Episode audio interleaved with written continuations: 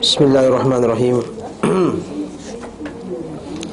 Innal hamdalillah nahmaduhu wa nasta'inuhu wa nastaghfiruhu wa na'udzu billahi min shururi anfusina wa min sayyiati a'malina. May yahdihillahu fala mudilla lahu wa may yudlilhu fala hadiyalah. Wa ashhadu an la ilaha illallah wahdahu la syarika lah. Wa ashhadu anna Muhammadan 'abduhu wa rasuluhu. أما بعد فإن أصدق الحديث كتاب الله وخير الهدي هدي محمد صلى الله عليه وسلم وشر الأمور محدثاتها وكل محدثة بدعة وكل بدعة ضلالة وكل ضلالة في النار. Sebelum nak kalam ila kalam Allah Subhanahu wa taala, dan sebaik-baik petunjuk ialah petunjuk Nabi Muhammad sallallahu alaihi wasallam, dan seburuk-buruk perkara ialah perkara yang diada-adakan dalam agama. Setiap yang diada-adakan itu adalah bid'ah, setiap bid'ah itu adalah sesat, dan setiap sesat tempat dalam neraka. Alhamdulillah, kita berkumpul lagi pada pagi ni untuk kita membaca kitab Zadul Ma'ad, bekalan bagi orang yang nak menuju Allah Subhanahu Wa Taala hari akhirat. Dan kita masih lagi dalam muqaddimahnya, iaitu bab berkenaan dengan babul ikhtiyar, bab berkenaan dengan Allah Subhanahu Wa Taala telah memilih ataupun melebihkan sebahagian hamba daripada hamba yang lain. Maksudnya Allah Subhanahu Wa Taala dia mencipta. Antara salah satu sifat rububiyah Allah, dia mencipta dan dialah yang berhak untuk memilih mana yang lebih afdal di kalangan hamba tu. Bukan hak kita untuk memilih, bukan hak kita untuk mengatakan ini lebih baik untukku dan itu lebih baik untukku. Sebab itulah bila kita ada sifat ataupun kita beriktikad bahawa kita yang lebih layak untuk memilih yang terbaik untuk kita, maka di situ kita ada sikap sombong. Kita akan bersikap menolak ayat-ayat Allah Subhanahu Wa Taala, menolak hadis Nabi Sallallahu Alaihi Wasallam. Sebenarnya kita tengok dalam kehidupan kita yang harian lah. Contohnya kita kata makan tangan kanan tu afdal, tapi kalau orang yang menolak bahawa Allah Ta'ala yang memilih mana afdal, dia kata sukatilah aku makan tangan kiri pun, aku bukan basuh najis dengan tangan kiri. Dia kata aku pakai Dettol, aku pakai Love Boy, kuman semua dah mati dah, tak kena. Contohnya, maka dia rasa dia yang berhak untuk memilih. Dia rasa dia lebih afdal, lebih mempunyai sifat rububiyah tadi. Jadi kat sini menyebabkan umat sebagai manusia, dia rasa dia lebih afdal, lebih kuat, lebih pandai daripada Allah SWT. Dia pilihlah apa yang dia nak pilih. Lalu di situlah timbulnya musibah. Bila setiap manusia memilih apa yang dia rasa dia betul, maka di situ ialah punca musibah yang pertama. Punca dunia ni menjadi binasa disebabkan setiap manusia rasa dialah yang paling berhak atau dialah yang paling betul untuk buat benda tersebut. Bila tak ikut Nabi SAW, Allah dan Rasulnya. Jadi antara makhluk-makhluk yang Allah Ta'ala telah pilih, yang kita bincang pada kuliah yang lepas, iaitu kita bincang malaikat, betul tak? Malaikat Jibril, Mikail, Israfil. Dan kita lihat antara banyak-banyak manusia yang Allah Ta'ala telah pilih, yang paling mulia ialah Rasulullah SAW. Kemudian kita berhenti pada Musad 46, betul tak? Begitu pula kan? Peringat tu. Dia kata qala al-muallifu rahimahullah, berkata Imam Ibn Qayyim rahimahullahu ta'ala, begitu pula Allah Subhanahu Wa Ta'ala memilih para sahabat daripada manusia-manusia lain di alam semesta. Maksudnya antara banyak-banyak manusia dalam dunia ni, Allah Ta'ala pilih manusia pada zaman tu untuk menjadi sahabat Nabi SAW. Maksudnya sahabat ni ialah manusia yang terpilih. Maka tak layak kita mengatakan pada sahabat ni benda-benda yang tak sepatutnya kita kata. Contohnya sahabat-sahabat ni khianat Nabi SAW, sering dikatakan oleh orang Syiah kan. Syiah kata Aisyah ni khianat, Abu Bakar khianat, Uthman khianat. Bila kita katakan, bukankah dalam Al-Quran kata para sahabat ni as-sabiqunal awwaluna minal muhajirin wal ansar wallazina taba'uhum bi ihsan radhiyallahu anhum wa radu an, telah redha kepada mereka dan mereka telah redha Allah sebagai Tuhan mereka. Dia kata itulah, itu dulu, itu masa zaman Nabi hidup. Dia kata bila Nabi dah wafat, mereka telah berubah. Bila kita kata balik kat Syiah, bukankah apa yang Allah Ta'ala puji tu mesti benda tu dia baik sampai dia mati, betul tak? Seorang yang Allah Ta'ala telah puji, dia masuk syurga, redha kepadanya, takkan Allah Ta'ala akan redha kepada orang yang akan menjadi murtad selepas tu. Dikatakan tak, Allah Ta'ala boleh macam tu. Allah Ta'ala boleh merubah fikirannya. Bukankah itu hak Allah? Oh, Syiah pandai dia. Lepas tu pada Syiah dia ada satu panggil, dia panggil Aqidatul Bada'. Dia panggil Aqidatul Bada'. Bagi ni iaitu Allah Ta'ala tu, dia ada, mereka berakidah bahawa Allah Ta'ala boleh mengubah idea dia. Maksudnya Allah Ta'ala boleh, rasa mula-mula macam ni okey, lepas tu tak okey lah, kita ubah lain lah. Macam kita susun rumah lah, furniture kan, sebulan sekali bertukar. Saya balik rumah mak saya, lain macam ni, minggu lepas lain pula, lagi 2-3 bulan lain pula.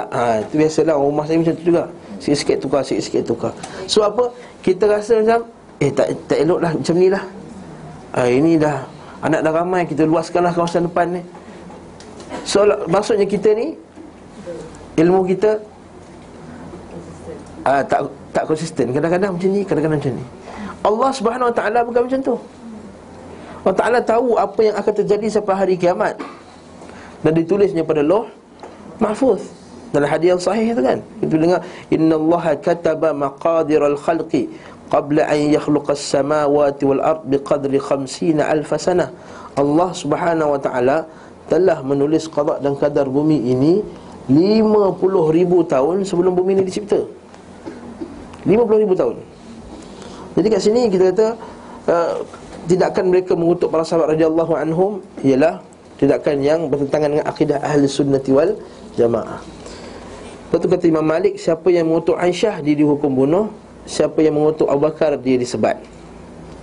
Kenapa Aisyah dihukum bunuh? Kenapa Abu Bakar disebat? Siapa yang memaki Aisyah, dihukum bunuh. Siapa yang memaki Abu Bakar As-Siddiq, dihukum sebat. Kenapa? Agak-agak sama ada perbezaan ni. Tak, hampir tepat isteri Nabi. Sebab apa? Sebab kesucian Aisyah radhiyallahu anha telah dibuktikan, disaksikan oleh Al-Quranul Karim. Jadi sesiapa yang menentang Al-Quranul Karim, maka hukumnya kufur dan murtad. Itu beza dia. Adapun Abu Bakar As-Siddiq tidak ada dalil nas yang jelas daripada Quran mengatakan bahawa siapa mengutuknya hukumnya murtad. Bahkan daripada Ali radhiyallahu anhum, sabit daripada Ali, siapa yang melebihku ke atas Abu Bakar dan Umar, maka aku akan sebat dia, aku akan hukum dia.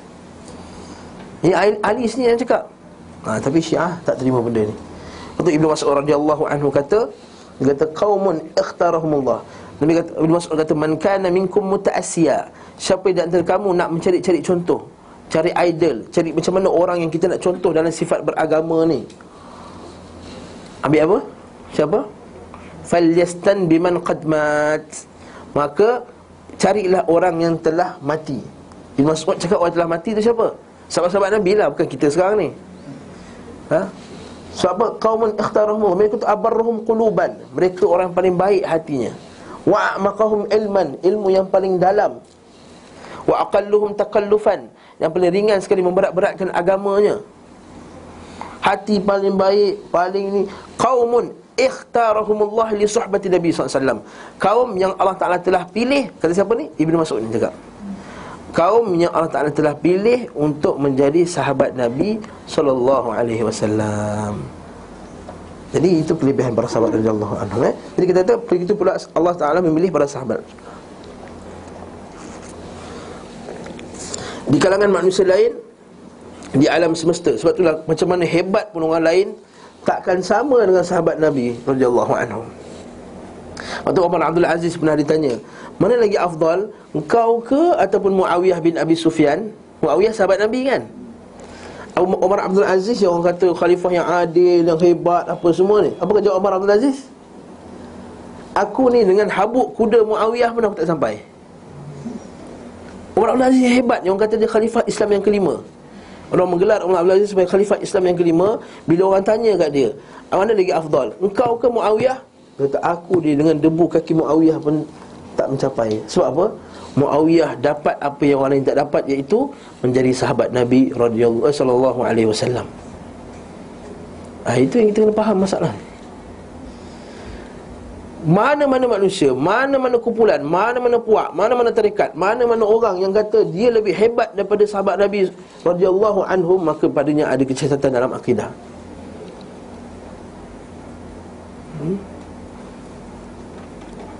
Jadi bila kita lihat setengah orang dia buat syariat baru, dia kata sahabat tak buat, sahabat tak buat, kita tak sebenarnya kita tak buat. Jadi kau dakwa sahabat lagi kurang amalan daripada engkau. Sahabat tak, bila orang mati tak baca, tak buat tahlil malam-malam. Kau buat, adakah maknanya kau dakwa kau lebih baik daripada sahabat Nabi radhiyallahu anhum, lebih layak? Sahabat tak sambut Maulid Rasul. Apa salahnya bid'ah hasanah, dia kata bid'ah yang baik? Adakah kamu mendakwa kau punya amalan kau lebih baik daripada sahabat radhiyallahu anhum, sahabat yang paling sayang Nabi, paling cinta Nabi, paling memperjuangkan hidup dia untuk Nabi sallallahu alaihi wasallam, paling mengorbankan jiwanya, hartanya dan semua benda untuk Nabi sallallahu alaihi wasallam, dia tak sambut oleh Rasul, jadi kau rasa kau lebih sayang Nabi? Jadi ini benda masalah akidah. Kita kena percaya ni. Para sahabat adalah orang yang paling afdal. Lalu memilih mereka di antara mereka orang-orang yang dahulu dan yang pertama, jadi awal minal awwalin wal akhirin. Dan memilih di antara mereka orang-orang yang ikut dalam perang Badar. Maksudnya dalam para sahabat tak semua sama level. Dalam sahabat-sahabat tu ada level-level juga. Pertama sekali al-asyara mubasyirin bil jannah, 10 yang dijamin masuk syurga. Kemudian yang pergi perang Badar, as-sabiqunal awwalun. Kemudian yang pergi perang Badar, kemudian seterusnya. Yang last sekali yang masuk Islam ketika pembukaan kota Mekah. Maksudnya para sahabat pun ada level yang berlainan. Bayangkan pernah sekali Khalid Al-Walid bergaduh dengan Abdurrahman bin Auf.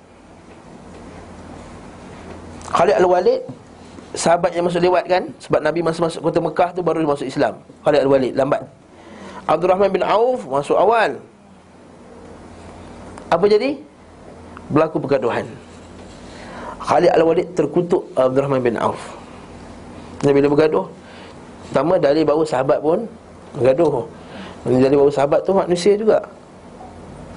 Lepas tu Allah Ta'ala jadikan mereka bergaduh, mereka berselisih faham, mereka pernah, semua pernah. Yang kita pernah berlaku dalam hidup kita, bercerai pun pernah. Talak 3, nak balik kat suami lama pun pernah. Ada. Betul. Suami mati pucuk pun pernah. Ini bukan saya kata nak cerita lucah, bukan, betul. Berlaku seorang perempuan ni diceraikan talak 3. Lepas tu bila dia diceraikan talak 3, bukan dia minta dipisahkan, cerita talak 3. Cerita 3 lah. Terus bila kahwin dengan lelaki lain, lelaki tu kata tak sama macam suami dia dulu, dia kata. Dengan kiasan lah. Dia kata tak boleh kau kahwin balik dengan suami kau yang lama, hatta tazuqi usailatahu wa tuziqu usailatak. So, kamu rasa kemanisan dia dan dia rasa kemanisan kamu. Fahamlah tu. Dah ada lah kisah macam tu pun ada. Dan Umar dengan Abu Bakar pernah bergaduh. Cerita dalam kelas ni kan, pernah bergaduh. Manusia yang paling hebat dalam dunia pernah bergaduh. Jadi kita manusia biasa bergaduh lah. Silap parking bergaduh, silap bayar duit bergaduh, bayar buku lambat bergaduh. Biasalah kan, tersilap potong kain bergaduh, biasalah tu. Tapi macam mana cara, bagaimana mereka menyelesaikan masalah pergaduhan tadi? Itu yang kita nak tengok daripada para sahabat radhiyallahu anhum. Jadi kita patah balik pada kisah tadi. Khalid Al-Walid pernah terkutuk Abdurrahman bin Auf. Apa kata Nabi SAW? Jangan dua ni level sama tau sahabat ni. Satu Saifullah, pedang Allah. Satu orang yang paling banyak sedekah dalam nyali Islam, Abdurrahman bin Auf. Bukannya salah orang. Apa dia kata apa? La tasubbu ashabi, la tasubbu ashabi, la tasubbu ashabi. Jangan kamu kutuk sahabat aku, jangan kutuk sahabat aku. Sedangkan ada dua sahabat kan. Tapi sebab Abdurrahman bin Auf dia lebih masuk Islam awal, lebih lagi afdal, la tasubbu ashabi, jangan kamu kutuk sahabat aku. Wa wallazi nafsi biyadihi law anfaqa ahadun mithla uhudin dhahaban ma balagha mudda ahadihim wala nasifah. Sekiranya seorang kamu mensedekahkan satu gunung Uhud pun emas, tak sampai setengah put pun daripada apa yang para sahabat buat. Nampak tak? Tak sama level kita dengan para sahabat radhiyallahu anhum. Jadi antara banyak-banyak sahabat Nabi tu ada yang yang Allah Ta'ala telah memilih orang yang ikut perang Badar. Kemudian daripada perang Badar tu dipilih pula yang ikut Bai'atul Ridwan. Tahu tak Bai'atul Ridwan? Sebab Bai'atul Ridwan, Bai'atul Ridwan ni ketika masa Nabi nak pergi buat umrah pada tahun ke-6 Hijrah ataupun 5 Hijrah, lebih kurang lah. Masa mula-mula tu Nabi dah terasa rindu sangat nak buat umrah. Jadi Nabi pun pergilah, pergi nak pergi buat umrah bersama dengan para sahabat. Tapi pedang mereka, mereka semua tersimpan, bukan nak pergi perang, bawa kambing apa semualah. Di tengah-tengah perjalanan dia dihalang oleh orang musyrikin Mekah. Lalu Nabi SAW hantar Uthman untuk membincangkan masalah tu. Wakil dia lah, duta dia. Lalu bila hantar wakil Uthman radhiyallahu an, tersebarlah berita palsu, khabar angin mengatakan bahawa Uthman telah terbunuh. Lalu Nabi SAW dengan para sahabatnya berjanji, bersumpah setia untuk membalas dendam di atas kematian Uthman radhiyallahu an. Siapa yang angkat sumpah pada tu, jawab sumpah setia tu, dia panggil Bai'atul Ridwan, tempat tu. Pada zaman Umar radhiyallahu an, Umar pergi tebas pokok Bai'atul Ridwan, pokok di mana para sahabat pergi angkat janji ni. Sebab apa? Sebab orang semua datang kat pokok tu ambil berkat. Macam orang kita lah pergi umrah, pergi Ji'ranah, pergi Hudaibiyah, pergi Telaga Ji'ranah tu. Dia kata telaga kat sini ada berkat lah telaga tersebut. Satu kerajaan Arab Saudi dia kambus balik telaga tu. Datang mutawif-mutawif yang sesat ni. Lepas tu tuan-tuan sekalian pergi umrah, cari ejen yang sunnah. Kalau saya ni boleh diberi fatwa lah, kalaulah saya boleh beri fatwa, kalau saya boleh beri fatwa lah, saya akan fatwakan haram pergi umrah dengan ejen-ejen ahli bid'ah ni. Pertama, dia buat bid'ah ketika buat umrah, ketika haji nak umrah, ketika di Madinah. Nabi SAW dalam hadis yang sahih, Nabi kata, siapa yang buat bid'ah di Madinah, Allah Ta'ala kata, lan yuqbal tan tuqbalu taubatuhu, Allah Ta'ala takkan terima taubatnya sehingga hatta yarji'. Pergi nangis-nangis, apa kena suku depan, apa kat Masjid Nabawi apa semua, dia pun tak terima taubatnya sebab buat bid'ah dalam Madinah. Dan hadis lain pula dengan berkata, man ahdatha aw awa muhditha la'natullahi alaihi wal malaikati wan nasi ajma'in. Siapa yang buat bid'ah kat Madinah atau melindungi orang buat bid'ah, sokong orang buat bid'ah. Sokong termasuk bingit ejen dah lah ni. Maaf sebut lah. Sokong masuk bingit ejen lah. Kata tak apalah ni murah ustaz, yang sunnahnya mahal. Tak apa, pergi mahal lagi bagus. Beli kereta mahal boleh, pergi umrah mahal boleh juga. Au awa muhditha la'natullahi alaihi wal malaikatu wan nasi ajma'in. Laknat Allah ke atasnya, para malaikat laknatnya dan semua manusia laknatnya. Tak sanggup saya. Itu kena faham lah tu. Kalau ustaz keras ni, ustaz ni, kita tak nak dilaknat Allah. Bukan kita keras tak keras, kita tak halang orang yang pendapat laknat Allah. Zaman Umar radhiyallahu anhu, orang buat bid'ah, dia sebat sampai berdarah kepala dia, Subair. Contoh bid'ah di Madinah, membuat apa, berdoakan keberkatan di tempat-tempat yang tadilah, Ji'ranah tadi apa semua kat Mekah tu. Dekat Madinah contoh pergi dekat setengah-setengah kubur, kemudian dia kata, ya Allah ya Tuhanku, dengan berkat syekh ni, sahabat-sahabat syuhada Uhud ni. Kan? Ada yang pergi naik atas gunung tu, berdoa atas tu pula, bid'ah. Dia naik Jabal Rumat, Jabal Rumat tu tempat orang pergi memanah tu kan, memanah. Dia naik atas tu berdoa atas tu. Setengah ejen dia buat. Saya tak nak sebut nama je ejen tu. Sebab saya dulu, saya kerja sebagai mentawif tuan-tuan. Sebelum saya masuk Ihsan Taklim ni, kerja saya mentawif. Kejap-kejap saya pergi dengan ejen tu, kejap-kejap saya pergi dengan ejen tu, kejap-kejap saya pergi ejen. Kita tengok sendiri apa yang dia buat. Belum lagi dalam bas sekali, kita sekarang mahu pergi ke Madinah. Pandang ke kanan Kaabah, lambai Kaabah. Orang semua lambai. Ya lah macam-macam semua orang lambai sampai. Kita masa tu tak tahu jenis bid'ah, kita pun Allahu Akbar. Sampai kat syuhada Uhud, pergi dekat Arafah tu. Arafah ada tiang putih tu kan. Jabal Rahmah, kan? Dia berdoa menghadap ke tiang Jabal Rahmah tu. Berdoa menghadap ke tiang putih tu. Orang kiblat sana, doa ke kiblat. Asal doa menghadap ke tiang putih tu bid'ah.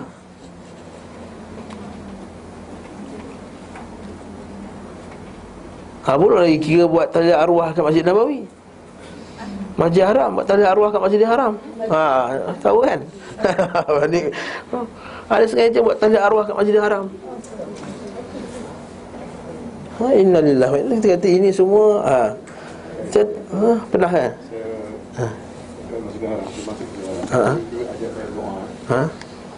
Minta ampun ya Allah pasal berimam dengan Imam Bukhari. Sebab Allah ampunkan, sebab terpaksa memang. Minta dia bukan ialah. Mana suruh minta ampun, minta bertaubat sebab apa? Sebab berimamkan Imam Wahabi. Bid'ah. Maknanya kita kata tu yang bahaya. Lepas tu kita kata tuan-tuan, ejen pergi ingat ejen sunnah. Siapa ejen dia tak ada cerita sini sebab dia masuk YouTube. Jadi kita kata lepas kelas kan kita tunjukkan siapa ejen-ejen sunnah nak pergi umrah ni. Insya-Allah selamat. Kalau tak ada pun pergi kumpul orang, ajak satu ustaz sunnah pergi. Sponsor dia sekali, lagi bagus.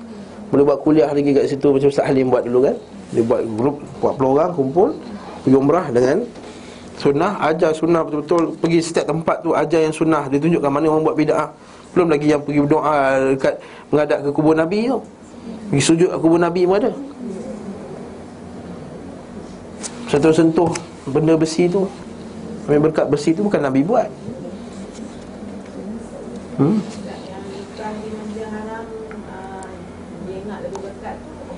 Nikah di Masjidil Haram.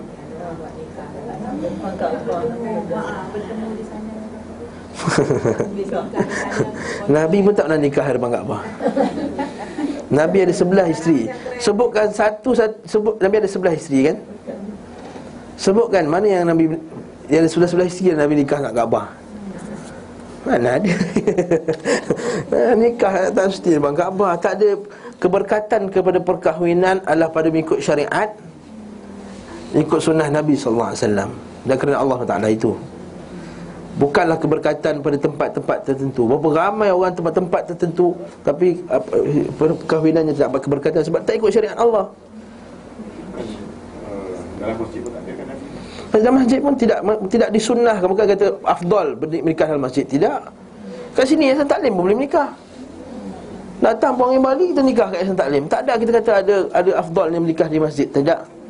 Bahkan saya tengok pada sekarang ni nikah di masjid banyak mungkar daripada banyak yang bagusnya. Datang seksi meksi ni buat apa? Kalau buat dekat Mekah riaklah macam dia ada duit. Tak semestinya riak ke tak riak, bukan tak semestinya itu kan kita. Tapi kalau dalam pandangan maksiat tak betul lah. Bersama lagi. Jadi Bai'atul Ridwan ya. Bai'atul Ridwan. Setelah itu dipilih antara mereka agama yang paling sempurna, syariat yang paling utama, akhlak yang paling baik, bersih dan suci. Itu Ibnu Abbas dalam satu hadis. Ibnu Abbas kata, para sahabat ni hebat kata. Dia tak tanya soalan, melainkan 13 soalan dekat Nabi sallallahu alaihi wasallam. Dan 13 soalan tu semua berkaitan dengan fiqah, bukan berkenaan akidah, tak ada. 13 soalan dia tanya berkenaan dengan hukum. Apa yas'alunaka 'anil mahid, yas'alunaka 'anil yatama, dalam Quran sebut tu. Dia bertanya kamu tentang haid, dia bertanya tentang anak yatim, yas'alunaka 'anil syahril haram, dia bertanya kamu tentang bulan-bulan yang haram. Para sahabat ni dia diterima syariat tu, diterima dengan sepenuh hati. Dia tak kata kenapa ustaz? Kenapa kita semua kenapa? Semua nak cari hikmah di sebalik. Ia ada hikmah. Boleh diceritakan kalau Quran cerita. Tapi kita selalu nak cari, semua nak cari apa kelebihan. Kita kata kalau tak tahu kelebihan pun kita kata tahu pada taat kepada Allah tu pasti ada kelebihan. Pada taat kepada Allah pasti ada kelebihan. Walau anna ahlal qura amanu wattaqaw la fatahna alaihim barakatin minas sama'i wal ard. Walakin kadzdzabul akhadnahum bima kanu yaksibun. Allah Taala kata sekiranya penduduk kampung itu taat kepada Allah, amanu wattaqaw la fatahna alaihim barakatin minas sama'i wal ard. Berkat langit dan bumi. Ayat yang sama juga turun kepada orang Bani Israel. Ya ahlal kitab, wahai ahli kitab, kalaulah kamu ni taat kepada perintah Allah Ta'ala, walau anna ahlal kitab amanu wattaqaw lakaffarna anhum sayyiatihim, Allah Ta'ala akan hapuskan dosa mereka.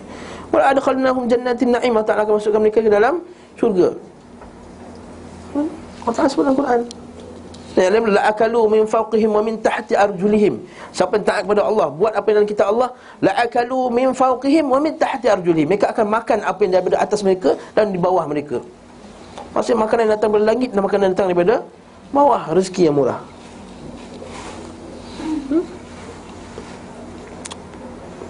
Waktu para sahabat radhiyallahu anhum, jangan kita tanya. Para sahabat 13 soalan dia tanya. Beribu-ribu sahabat tu 13 soalan saja, subhanallah. Soalan maksudnya tanya kepada hukum. Allah Subhanahu Taala memilih umat beliau sallallahu alaihi wasallam atas umat-umat yang lain. Ini pemilihan dari segi umat pula. Iaitu dalam banyak-banyak umat, umat Nabi Adam, umat Nabi Nuh, umat Nabi Ibrahim, umat Nabi Musa, umat Nabi Isa, umat Nabi Muhammad sallallahu alaihi wasallam yang paling afdal. Nabi Muhammad SAW paling afdal, yang paling pendek umurnya tapi yang paling banyak amalannya. Dalam satu hadis Nabi SAW, Nabi sebut perumpamaan kamu ni, dan dibandingkan dengan umat-umat sebelum kamu, seumpama satu orang yang mengupah pekerja. Lalu pekerja yang pertama dia, siapa yang nak bekerja dengan upah yang sedemikian banyak daripada pagi sampai tengah hari, sampai zuhur, sampai tengah hari lah. Lama tak kerja? Lama lah. Kemudian orang yang kedua pula daripada tengah hari sampai petang. Pendek sikit daripada yang pagi tadi, betul tak? Dan orang yang ketiga, dia kerja daripada asar sampai maghrib je, tapi dapat upah 2 kali ganda orang yang kerja macam siang tadi. Lalu orang yang kerja yang siang tadi, dia kata, kenapa kamu bagi dia gaji lebih? Yang mengupah tu kata, bukankah tadi aku dah offer gaji ni, kau terima, betul tak? Aku offer kontrak, kerja 1 hari, gaji dia katakanlah 1 dinar. Kau terima kan? Terima, jadi apa? Aku tak salah. Orang yang kedua pun sama juga, kerja dari tengah hari sampai petang. Aku dah kata gaji kamu 1 dinar dan kamu terimanya. Kamu kata kamu setuju, aku bagilah. Jadi yang lepas asar sampai maghrib ni aku bagi 2 dinar. Jadi aku salah tak? Tak salah, apa suka tidak bagi siapa gaji lebih. Begitu juga Allah Taala kata perumpamaan kamu. Yang pertama pagi sampai tengah hari tu apa orang Yahudi. Kerja ibadat banyak tapi pahala tak. Pahala dia banyak tu je, kurang. Nasara dari tengah hari sampai petang, panjang pendek sikit daripada yang pagi tadi, pun sama juga ganjaran. Adapun umat Nabi Muhammad sallallahu alaihi wasallam, perumpamaannya macam kerja daripada asar sampai maghrib tapi dapat 2 kali ganda.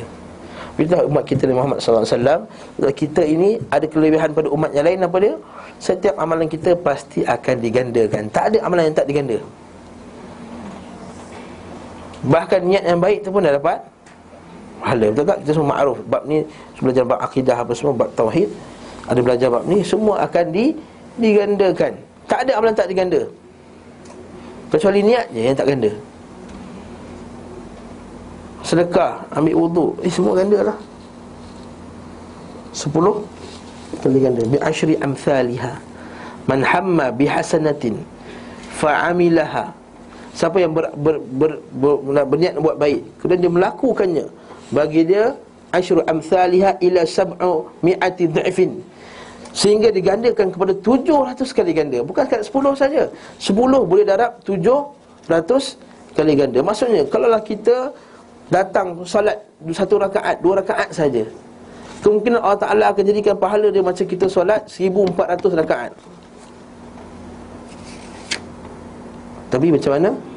Dengan sempurna khusyuknya, tawaduknya, wuduknya, niatnya, rukunnya, kefahaman dia, berbanding dengan orang-orang yang berbeza antara satu sama lain. Waktu Nabi SAW dalam hadis sahih, Nabi kata ada orang salat dapat 10/10, 9/10, 8/10, 7/10, 1/10, sehingga ada yang dapat 1/10 je lah sekali. Bergantung kepada niat keikhlasan dia lah. Niat dia, khusyuk dia. Kalau sembahyang cepat, tak khusyuk, bersegera, tak faham, mungkin 1/10. Wallahu ta'ala alam. Ini sebagaimana disebutkan dalam Musnad Imam Ahmad dan selainnya daripada hadis Bahs bin Hakim bin Muawiyah bin Haidah dari bapaknya, daripada kakeknya, iaitu datuknya. Beliau berkata Rasulullah sallallahu alaihi wasallam bersabda, antum mufuna sab'ina ummah. Kalian menjadi penggenap 70 umat. Maksudnya ada 70 umat dalam dunia ni. Antum khairuha, kalian adalah yang terbaik, wa akramuha 'ala Allah, dan yang paling mulia di sisi Allah. Tapi sekiranya melengkapi syarat-syarat menjadi mulia. Ha, kan? Oh, bukanlah maksudnya kita tahu, oh maksudnya kita paling mulia, Yahudi tak mulia, kita lagi mulia. Jika menepati syarat kemuliaan umat Nabi Muhammad SAW, apa syarat dia? Apa syarat dia? Kuntum khaira ummatin ukhrijat linnas, sebaik-baik umat. Apa dia? Ta'muru nabil ma'ruf wa tanhauna 'anil munkar wa tu'minuna billah.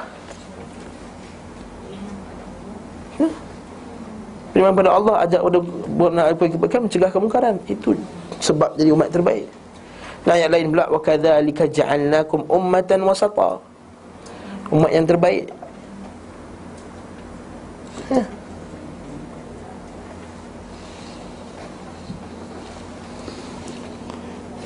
Cara dia al-amru bil ma'ruf wan nahyi 'anil munkar. Bila hilangnya al-amru bil ma'ruf wan nahyi 'anil munkar, bila hilangnya ajak kebaikan, mencegah kemungkaran, supaya adik-beradik sendiri buat maksiat tak boleh tegur, anak sendiri buat maksiat tak boleh tegur, isteri sendiri buat maksiat dibiarkan, kawan-kawan sendiri buat maksiat tak boleh tegur, sebab nak jaga silaturahim contohnya, maka ketahuilah itu kebinasaan bagi kamu. Allah Ta'ala sebut dalam surah Al-Ma'idah, ya ayyuhallazina amanu alaikum anfusakum la yadurrukum man dhalla idha ihtadaytum. Wahai orang yang beriman, kamu jaga diri kamu.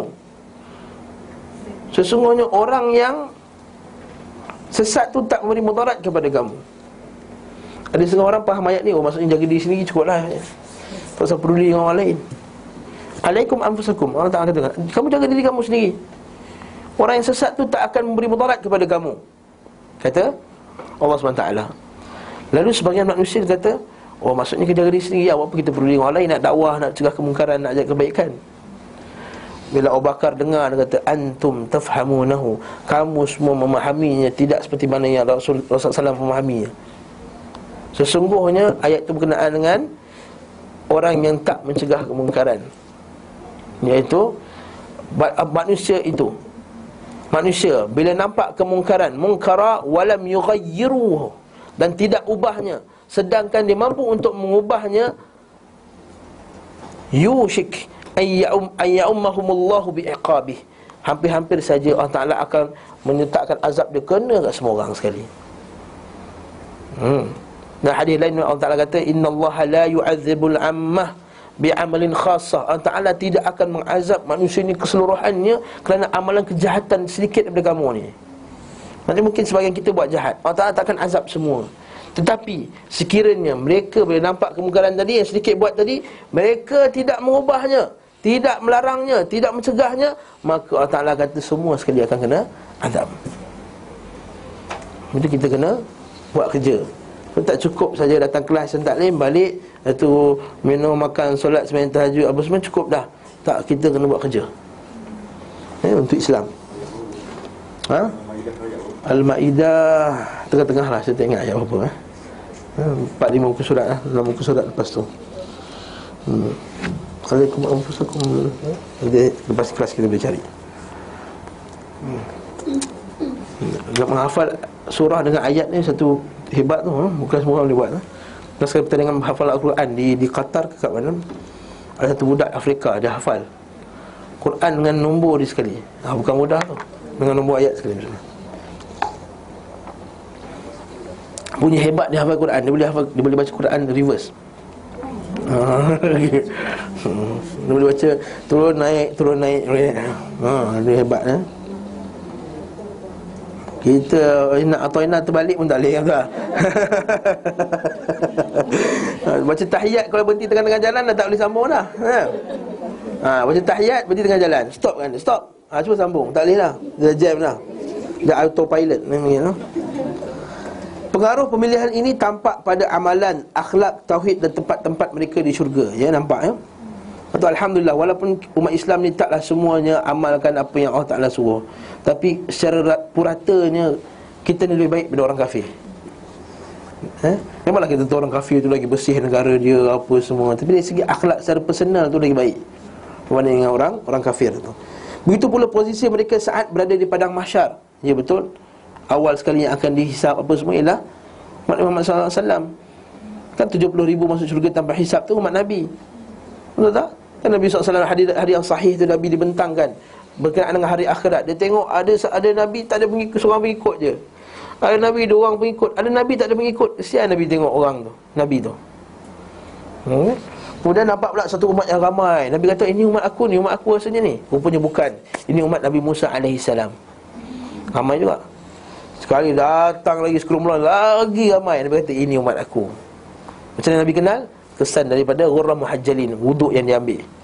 Dan Nabi kata, tak ada ramai-ramai ni, 70,000 akan masuk syurga tanpa hisab. Lalu sahabat-sahabat bincang, siapa lah ni sahabat Nabi ke yang pergi berjihad ke apa ke, tak ada. Dia kata, wah aku tahu kamu semua bincang malam tadi kan. Sebenarnya 4 orang yang masuk syurga, 4 golongan yang akan masuk syurga tanpa hisap 70,000 ni. Siapa dia? La yastarquna, la yatatayyarun. Mereka tak percaya benda-benda yang sial. Wala yastarqun. Mereka ini tidak buat ruqyah, tak minta orang jampi dia.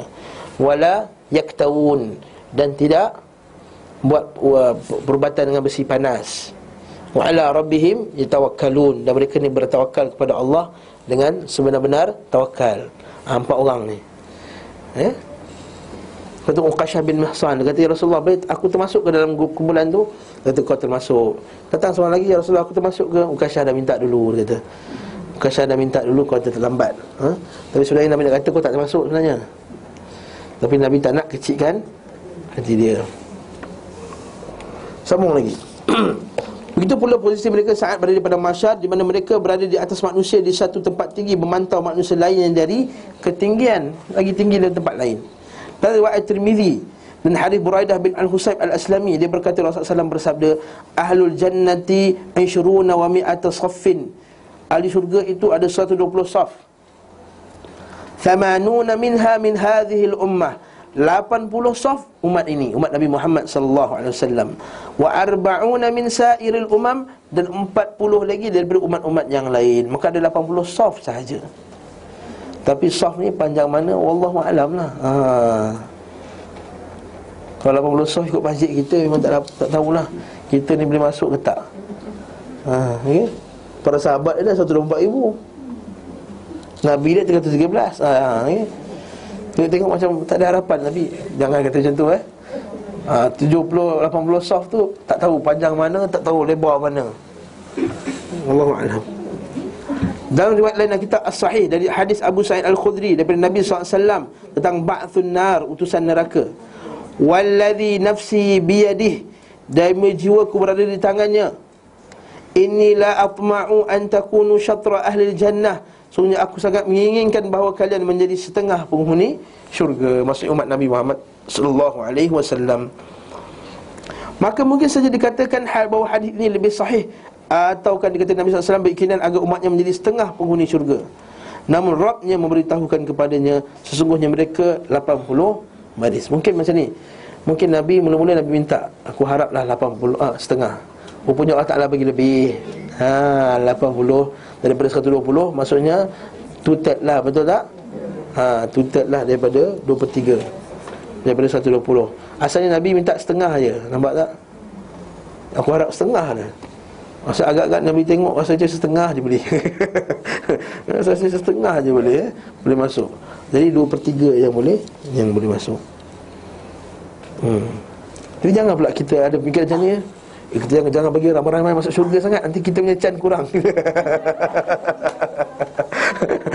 Jangan dia tolak. Dia tak ada. Kalau kita ajak semua menjadi baik kan, kita tak ada chance nanti. Bukan macam tu. Kalau kita ajak orang masuk syurga, ajak kebaikan, kita punya saham lagi naiklah. Itu je konsep dia. Kita sedang faham pula. Dia bukan macam bisnes kan, jangan beritahu orang lain, nanti orang lain ambil. Bukan.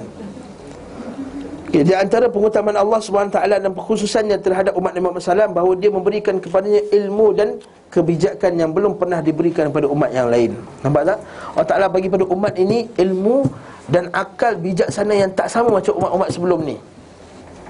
Sebab itulah tak ada umat sebelum ni yang boleh buat macam Imam Bukhari. Tak ada umat ini, tak ada umat sebelum-sebelum ni, sebelum Nabi, umat Nabi Muhammad SAW yang hafal ratusan ribu hadis, tak ada. Umat Nabi Muhammad SAW ada benda ni. Imam Bukhari hafal ratusan ribu hadis, Imam Ahmad hafal 1,000,000 hadis. Imam Bukhari, tapi Sahih Bukhari itu daripada 600,000 hadis. Ratusan ribu hadis. Dalam kitab kita ni dah berapa ratus ribu hadis lah umat. Ini bukannya zaman Imam Bukhari, dah jauh dah, 700 lebih hijrah. Dan zaman sekarang masih lagi ada orang menghafal Kutubus Sittah. Kutubus Sittah tu dia hafal. Antara yang terkenal ni Syekh Muhammad Tarifi, Syekh Tarifi, Taman Turaifi. Dia hafal semua, dia boleh sebut dengan sanadnya. Imam Ibn Jarir contohnya kata, disebut dalam kitab Tafsir Ibn Jarir Tabari dengan sanadnya, pada sila sekian-sekian-sekian-sekian dia sebut hadis dia. Dia hafal. Boleh hafal dengan qiraat yang sabah. Kita ada Ustaz Yusuf bin Salah yang mengajar kat sini tu. Dia hafal Quran dengan 7 qiraat. Kita yang sekiraat ni pun tak lepas-lepas lagi. Dengan 7 kiraat hafaz dengan bersanad sekali. Lepas tu kita kata Allah Ta'ala bagi ini kepada umat kita je, tak dapat pada umat lain.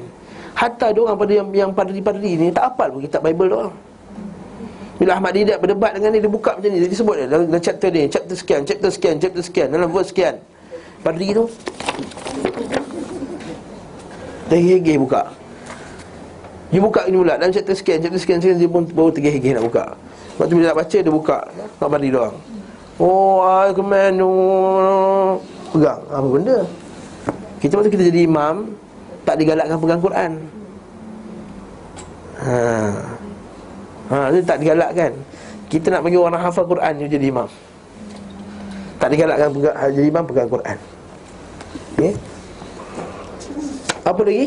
Allah Ta'ala sama kata apa? Dan yang belum pernah diberikan kepada umat lain. Dalam Musnad Al-Bazzar dan selain daripada hadis Abu Darda radhiyallahu anhu, ia berkata, aku mendengar Abul Qasim. Siapa Abul Qasim ni? Nabi sallallahu alaihi wasallam. Zaman Nabi kata, takannu bi ismi, takannu tasammu bi ismi wala taknu bi kunyati. Nabi kata, kamu pakailah nama aku tapi jangan pakai kunyah aku, Abul Qasim. Nabi boleh pakai Nabi Muhammad tapi jangan pakai Abdul Qasim, sebab kalau panggil nama nanti terpandang, nanti panggil Abdul Qasim nanti Nabi pun pandang juga. Sedangkan nanti bukan kau ya Rasulullah, aku maksudkan orang lain. Itu zaman Nabi. Adapun zaman sekarang boleh pakai gelaran Abu Al-Qasim. Daripada Abu Darda radhiyallahu anhu, ia berkata, aku mendengar Abdul Qasim radhiyallahu sallallahu alaihi wasallam bersabda, sesungguhnya Allah berfirman kepada Isa putera Maryam, sesungguhnya aku akan mengutus sesudahmu satu umat. Jika mereka mendapati apa yang mereka inginkan, mereka memuji dan bersyukur. Ini kita dapat apa yang kita nak, kita bersyukur, alhamdulillah. Dan jika ditimpa apa yang tidak disukai, maka mereka akan mengharapkan pahala dan bersabar. Tasbir wal tahtasib. Tidak ada kebijakan dan tidak ada ilmu seperti mereka. Isa berkata, wahai Rabbku, bagaimana ini tidak ada kebijakan dan tidak ada ilmu? Allah menjawab, aku memberikan kepada mereka dari kebijakanku dan ilmuku. Maksudnya apa tu? Maksud hadis ni, dia kata la hilma wala ilm. Dia kata puak ni tak ada hilm, tak ada ilm. Maksudnya apa? Kali orang Isa pun confuse. Tadi baik, tak ada ilmu dan tak ada kebijaksanaan. Allah Ta'ala kata, ya, tak ada ilmu kebijaksanaan daripada akal mereka sendiri, tapi ilmu dan kebijaksanaanku daripada aku. Maksud special, aku yang bagi kebijaksanaan tadi. Jangan silap faham pula, bukan tak ada ilmu kebijaksanaan. Maksudnya ilmu kebijaksanaan tu daripada aku yang bagi. Sebab itulah, apa nak beritahu kat sini? Tidak ada ilmu dan tidak ada kebijaksanaan, melainkan ilmu berkenaan dengan Allah Subhanahu Wa Ta'ala. Itu ilmu dan kebijaksanaan yang paling tertinggi sekali.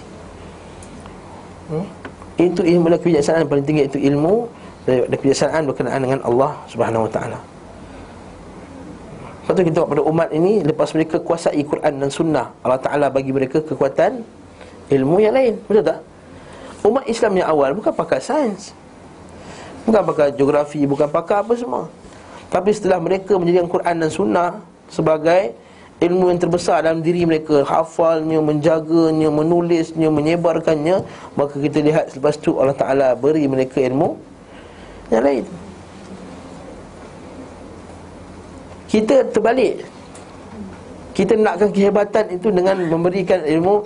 Orang bagi sains, matematik, rupanya jahil semua. Agama jahil, hadis jahil, akidah jahil. Akhirnya, yelah dapat pandai hebat, tapi tak dapat yang macam apa yang Islam nak. Lepas tu bila berlaku dalam dunia Islam dahulu, kalau kita baca sejarah, sejarah pendidikan, masa saya mengaji master dulu, dia ada buat satu subjek kan, Islamization of Knowledge kat UIA ni. Dia cerita macam mana kenapa orang Islam dulu jatuh. Bila jatuh tu, dia lihat pada Barat je hebat. Di Mesir bila Islam jatuh kan, bila orang kafir datang, jadi dia tengok pada negeri Barat tu kehebatan. Jadi dia kata kita tinggalkan sekolah-sekolah pondok kita semua ni, kita tinggalkan agama, mari kita ambil model Barat masuk dalam sekolah kita. Di Turki pun benda yang sama. Tuan-tuan kalau belajar, sebenarnya Kamal Atatürk tu adalah produk kepada Sultan punya idea yang nak membaratkan pendidikan. Bila dia tengok Turki semakin tak kuat kan, dan tengok negara Barat maju apa semua, jadi sebahagian orang di bawah raja Turki masa tu rasa apa kata kita hantar anak-anak kita belajar kat Perancis. Lalu dibawa balik dan dibawa sekali dengan ideologi dan akidah. Itu yang jadi Kamal Atatürk. Sebab tu kita kata tak boleh disalahkan Kamal Atatürk tu 100% dari kejahatan yang dia buat. Dia adalah produk kepada orang yang sebelumnya yang kata meh semua, hantar semua anak-anak kita pergi sana tanpa menapis dahulu. Maksud saya kata kalau saya lah jadi kerajaan lah, kalau saya lah kerajaan, sekali lagi tadi fatwa ni, kalau lah saya jadi kerajaan lah, saya akan wajibkan semua pelajar-pelajar kita yang nak pergi ke negara Barat ni duduk 6 bulan ke 5 bulan kos pemantapan akidah dulu. Ajar semua benda ni, ajar Ustaz Ali, ajar Ijaz tu, ajar kelas berkenaan dengan salah faham terhadap Islam, ajar fiqah ketika berada di negara Barat, macam mana nak solat, muamalah macam mana, apa i'tiqad kita, al-wala' al-bara'nya bila ada negara kafir bagaimana, ini semua ada hukum dia. Mungkin juga cadangan yang baik. Bagi 5-6 bulan duduk dalam tempat ni. Kita boleh buat macam-macam kan, BTN lah, apa benda lah, apa semua ni untuk kita kata brainwash. Kenapa tak buat ni kepada anak kita pergi sana? Dia tahu dah, dia dah fiqhul aqalliyat panggil. Dia ada fiqh orang yang minoriti. Macam kata kita pergi sana, periksa exam petang, waktu solat, tapi kena duduk exam kat negara kafir. Kalau tak duduk nanti fail periksa. Maka ada fiqahnya kat situ. Duduk dengan negafir macam mana. Ini semua ada fiqah dia, ada matematika dia. Sana masya-Allah, serangan akidah macam mana kat hebat kat sini. Sana pun lebih-lebih hebat. Sebab itulah kita tengok modul sekolah-sekolah agama di negara Barat lagi mantap daripada sekolah-modul sekolah kita kat sini. Sekolah modul kat sini ialah parent. Rukun Islam ada 5. Pertama percaya Allah, kedua percaya malaikat, ketiga percaya kitab, hafal. Periksa keluarkan balik benda tu. Kalau kita baca, saya di Subanjaya dulu saya ada buat satu, kita ambil modul-modul sekolah di negara Barat ada satu buku tu, What Islam Is All About. Budak ni, buku ni dia ajar untuk kanak-kanak darjah 4. Dalam tu dia tanya kenapa Allah, kenapa zaman dinosaur ada ke tak, bagaimana dekat Allah, kenapa mereka sembah agama berlainan, kalau kita ni percaya Tuhan tu satu, kenapa mereka percaya? Soalan-soalan macam ni dia ajar kepada anak yang 4, 5, 6 tahun. Darjah 4, 5 dan 6. Jadi pemahaman masya-Allah. Jadi kita kat sini kita tidak diajar anak kita untuk menghadapi syubhat-syubhat. Kan syubhat-syubhat tak? Kekeliruan-kekeliruan, serangan-serangan akidah ni. Walaupun tu kita hafal Yasin boleh jadi murtad. Tu pelik tu. Aisyah Bukhari dulu kan, hafal Yasin bapak dia kata, tapi boleh jadi murtad. Sebab apa? Tidak diberi ilmu. Hafal Quran dan tak diberi ilmu. Nanti kita minta Allah Subhanahu Taala selamatkan kita daripada musibah ini. Kemudian Allah Taala pilih pula tanah haram dan penjelasan keistimewaannya. Contoh lainnya adalah Allah Subhanahu Wa Taala memilih yang terbaik dan paling mulia di tempat-tempat dan negeri-negeri. Maksudnya yang memilih bumi ni mulia dan tak mulia siapa? Allah. Jadi kat mana dalil Quran dengan hadis kata Karbala tu mulia? Syiah. Dekat mana hadis yang kata setengah-setengah tempat tu mulia, lebih mulia daripada tempat lain yang lain? Seperti guru-guru tarekat, dia kata Cyprus tu tempat mulia sebab ada wali. Bumi para awliya, dia kata Cyprus. Cik Nazim, perempuan pun tahu, alhamdulillah. Kerana Cyprus tu bumi diberkati awliya. Bumi diberkati apa? Hukum hudud tak buat, apa semua tak buat, diberkati apa bendanya. Adakah diberkati bumi itu sekiranya hukum Allah tak dijalankan? Na'udzubillah min zalik. Macam mana? Kemudian apa? Sesungguhnya Allah Subhanahu wa ta'ala memilihnya untuk nabinya sallallahu alaihi wasallam, dijadikan sebagai tempat manasik bagi hamba-Nya. Tempat haji lah ni, Mekah. Lepas tu Mekah tu macam mana kelang kabut dia pun, betul tak? Kelang kabut tak? Ia bumi yang terbaik dan bumi yang paling best kita nak duduk. Tak pernahlah kita rasa nak rasa boring ke, tak adalah. Rasa nak duduk lama lagi. Sebab walaupun kelang kabut tak, dengan kabut dengan Arab yang kelang kabutnya, dengan Bangladesh kelang kabut kat situ semua kan. Dengan Pakistan yang kelang kabut kat situ, macam-macam lah. Orang macam-macam Indonesia datang apa semua, ramai. Gaduh-gaduh, langgar-langgar. Tapi seronok tak? Seronok, tak rasa. Tak dapat pada tempat lain. Nikmatnya berada di, lepas tu Allah Ta'ala kata diberkati Mekah ni.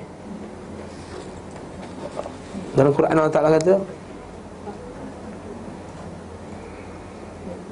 apa ayatnya?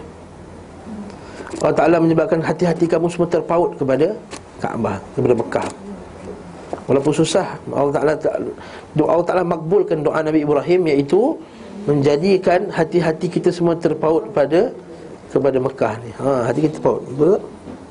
Allah mewajibkan kepada para hamba untuk datang kepadanya. Wajib untuk haji lah. Jarak dekat maupun jauh, dan dari seluruh pelosok negeri. Mereka tidak boleh masuk kecuali dalam keadaan tawaduk, khusyuk, menghinakan diri, melepaskan penutup kepala, iaitu ihram kan, dan menjauhi pakaian penghuni dunia. Lepas tu kalau kita masuk Mekah nak umrah, kita kena cabut semua, betul tak? Dekat tempat ihram tu dah kena cabut dah. Menunjukkan bahawa taklah orang yang masuk Mekah ni melainkan dia kena tawaduk. Walaupun anda pakai ejen haji yang paling mahal sekali, 150 ribu punya, tapi anda tetap juga kena masuk dalam keadaan tawaduk. Kena pakai kain dua helai tu tanpa seluar dalam dan tanpa apa pun. Kena pakai selipar juga. Melepaskan penutup kepala dan menjadi penghuni dunia. Allah SWT menjadikannya sebagai wilayah haram dan aman. Haram tu maksudnya apa? Haram tu maksudnya mulia lah. Masjidil Haram, The Holy Mosque. Kan mana Masjidil Haram? Terjemahan bahasa Inggeris apa? The Holy Mosque kan. Tidak boleh ditumpahkan darah padanya. Jadi kita tak boleh bunuh binatang, tak boleh bunuh-bunuh. Jadi zaman Nabi berlaku juga. Kan Nabi masuk Mekah perang kan? Tak, Nabi masuk Mekah, maksudnya Nabi serang lah Mekah. Betul orang musyrikin kata, apa ni kamu langgar ni, pergi serang. Allah Ta'ala kata apa? Wal fitnatu asyaddu minal al-qatl. Fitnah tu lebih buruk daripada membunuh. Fitnah apa tu? Fitnah syirik lagi besar. Okay?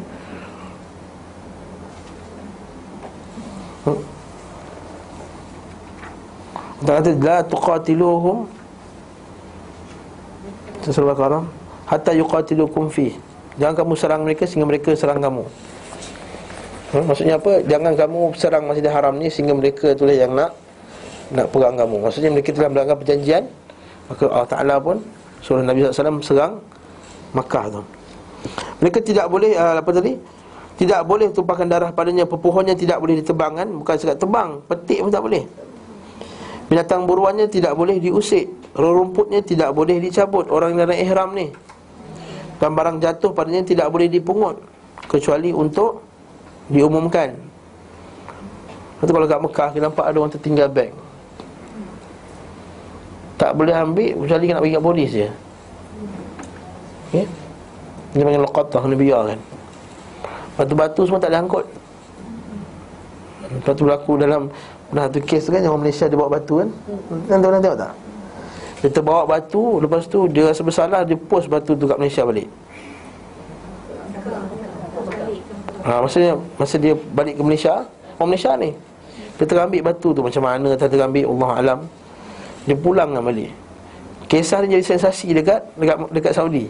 Pasal masuk surah Abah, kata lihat orang ni bertakwa kepada Allah, walaupun termasuk dia terbawa, dia pulangkan balik dengan pos lagi, dia bayar sekali apa semua untuk mengekalkan batu tu di masjid Masjidil Haram.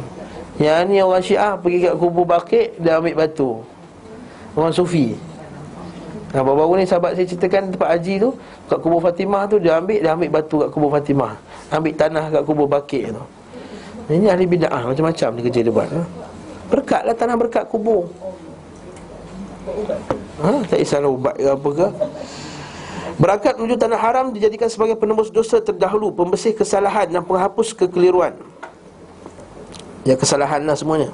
Ya, betul Nabi SAW kata, tidaklah seekor unta tu yang kamu naik tu dia angkat kaki, melainkan satu dosa terhapus, satu pahala dapat, satu martabat naik.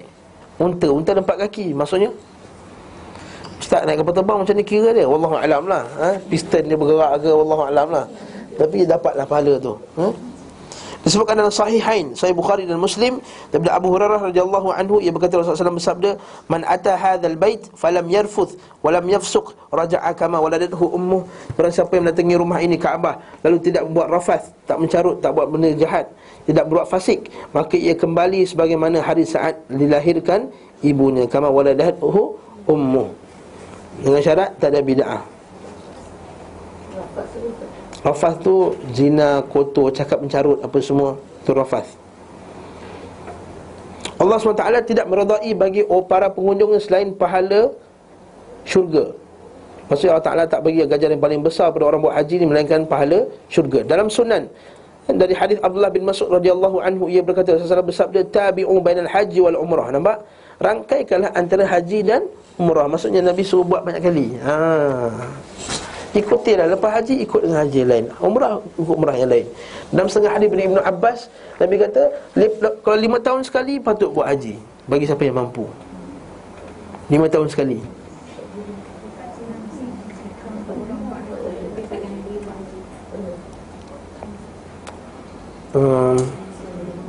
Semua orang pergi haji, wallahualam. Tapi dalam hadis kata 5 tahun sekali pergi haji. Patutlah Ibnu Mas'ud haji berapa kali? 40 kali ke 30 kali? Tak dapat buat al-hajj belakang dia, haji ke apa tak panggil pun, belakang mana? Sebagai salaf haji tiap-tiap tahun selama berpuluh-puluh tahun. Sabit Al-Bunani, tak silap saya, dia hari tu kata dia buat haji 40 ke 50 tahun dah. 50 tahun buat haji, maksudnya tiap-tiap tahun dia buat haji. Ini wallahualam. Jadi ikuti dah 5 tahun buat haji. Tapi bukanlah maksudnya kita melalaikan tanggungjawab yang lain, sibuk pergi haji ya. Tapi kalau kita perlukan mahat hafiz, kita perlukan dakwah, itu layak diutamakan. Sebab tu ulama kata antara ibadah ni, mana nak utamakan? Ibadah tu pahala kita ke untuk orang lain sekali dapat? Kalau boleh, orang lain sekali dapat. Tabi'u bainal hajj wal umrah fa innahuma yanfiyanil faqra. Nampak? Sesungguhnya haji dan umrah ni menghapuskan kefakiran. Ni cara nak kaya. Bukan tampal ayat 1000 dinar kat dinding. Pergi umrah dan haji. Fa innahuma yanfiyanil faqra. Sesungguhnya dia menghapuskan kemiskinan, kama yanfil qiru khabathal hadid wadh-dhahab wal fiddah. Sebagaimana peniup api itu dia menghapuskan karat-karat besi dan perak. Kan? Kalau orang-orang dia nak buat besi kan, dia tembak panas, dia tempur tu boleh terbakar sekali benda-benda yang tak elok kan. Pada kuliah lepas kita bincang pasal fitnah. Kata fitnah tu asalnya kita bakar biji besi tu supaya kita boleh asingkan mana besi yang pure, mana yang kotor-kotor dia tu. Jadi ini dengan begitu juga Allah Ta'ala boleh menghapuskan kemiskinan tadi, macam Allah Ta'ala membersihkan besi-besi tu daripada kekotoran besi-besi tadi. Kita tak nampak sebab kita tak ada penempur besi, tak ada dah, semua dalam kilang dah. Walaysa lil hajji wal mabrurah thawabun dunal jannah. Tidak ada bagi haji yang mabrur itu melainkan syurga. Dari sahihan daripada Abu Hurairah radhiyallahu anhu, Rasulullah SAW bersabda, al umratu ila al umrah kafaratun lima bainahuma. Umrah antara umrah penghapus dosa di antara keduanya, dengan syarat dia taubat. dan daripada dosa-dosa besar. Sebab ada hadis lain yang berkata apa, al-umrah bainal umrah wa salatul khams. Dan selawat antara umrah, selawat yang lima, selawat salat-salat yang lima itu menghapuskan dosa antara keduanya, Ramadan antara Ramadan. Tapi hujungnya apa? Idzajtunibatil kaba'ir, selagi mana dia menjauhi dosa-dosa besar. Sebab itulah ulama-ulama kita, ustaz-ustaz kita kata sebelum pergi haji taubat. Bukan kata saya taubat kat Mekah lah ustaz, bukan. Taubat sebelum pergi, sebab kita nak dapat pahala haji antara haji, umrah antara umrah, akan menghapuskan dosa kedua antara keduanya. Tapi kalau tak taubat dari dosa besar, tak terhapus juga dosa besar tadi. Idzajtunibatil kaba'ir, bila dia jauhi dosa-dosa besar. Kita minta buat, kita selesai bertaubat kepada Allah Subhanahu wa ta'ala. Al-wal hajjul mabrur laisa lahu jazaa'un illa al-jannah, dan haji mabrur itu tidak ada ganjaran melainkan jannah.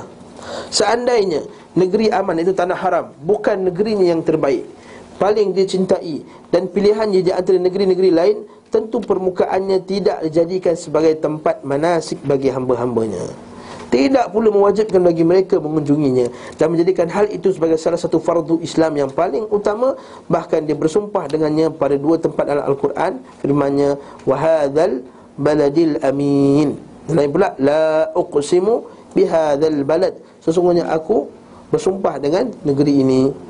Tidak ada di atas permukaan bumi atau satu tempat yang wajib bagi setiap orang mampu untuk berusaha mengunjungi dan tawaf di rumah di antara keduanya melainkan Mekah. Betul, setengah orang dia tak faham benda ni. Dia pergi duduk Mekah 3 hari, nak buat haji, buat umrah, duduk Madinah 8 hari sebab dah dapat 40 waktu. Ini satu lagi tak faham ni. Ini yang tak faham otak dia tak mana. Kita haji, salat dekat Masjidil Haram 100,000. Masjid Nabawi 1,000. Yang kedua, hadis 40 waktu tu tak sahih. Ia ada hadis yang umum, siapa yang jaga 40 waktu tak bersama dengan imam dan jemaah takbir pertama, Allah Ta'ala akan buang padanya sifat munafik. Itu confirm.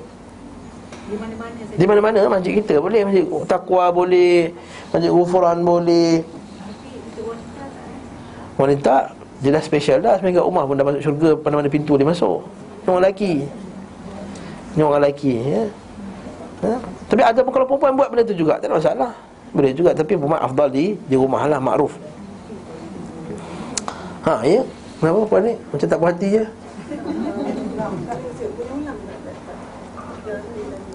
Apa tadi?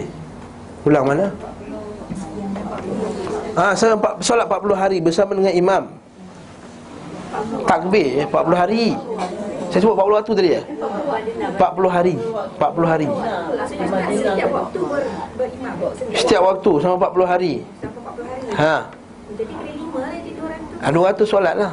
Allah Ta'ala confirm buang sifat nifak daripadanya. Itu dalam kitab Subhi Hasan Halak, Fiqh Sunnah ada benda tersebut. Yang dia orang bagi tahu mungkin ni 40 waktu kan, yang kalau yang bid'ah ni dia dah kat Madinah lah. Madinah tak.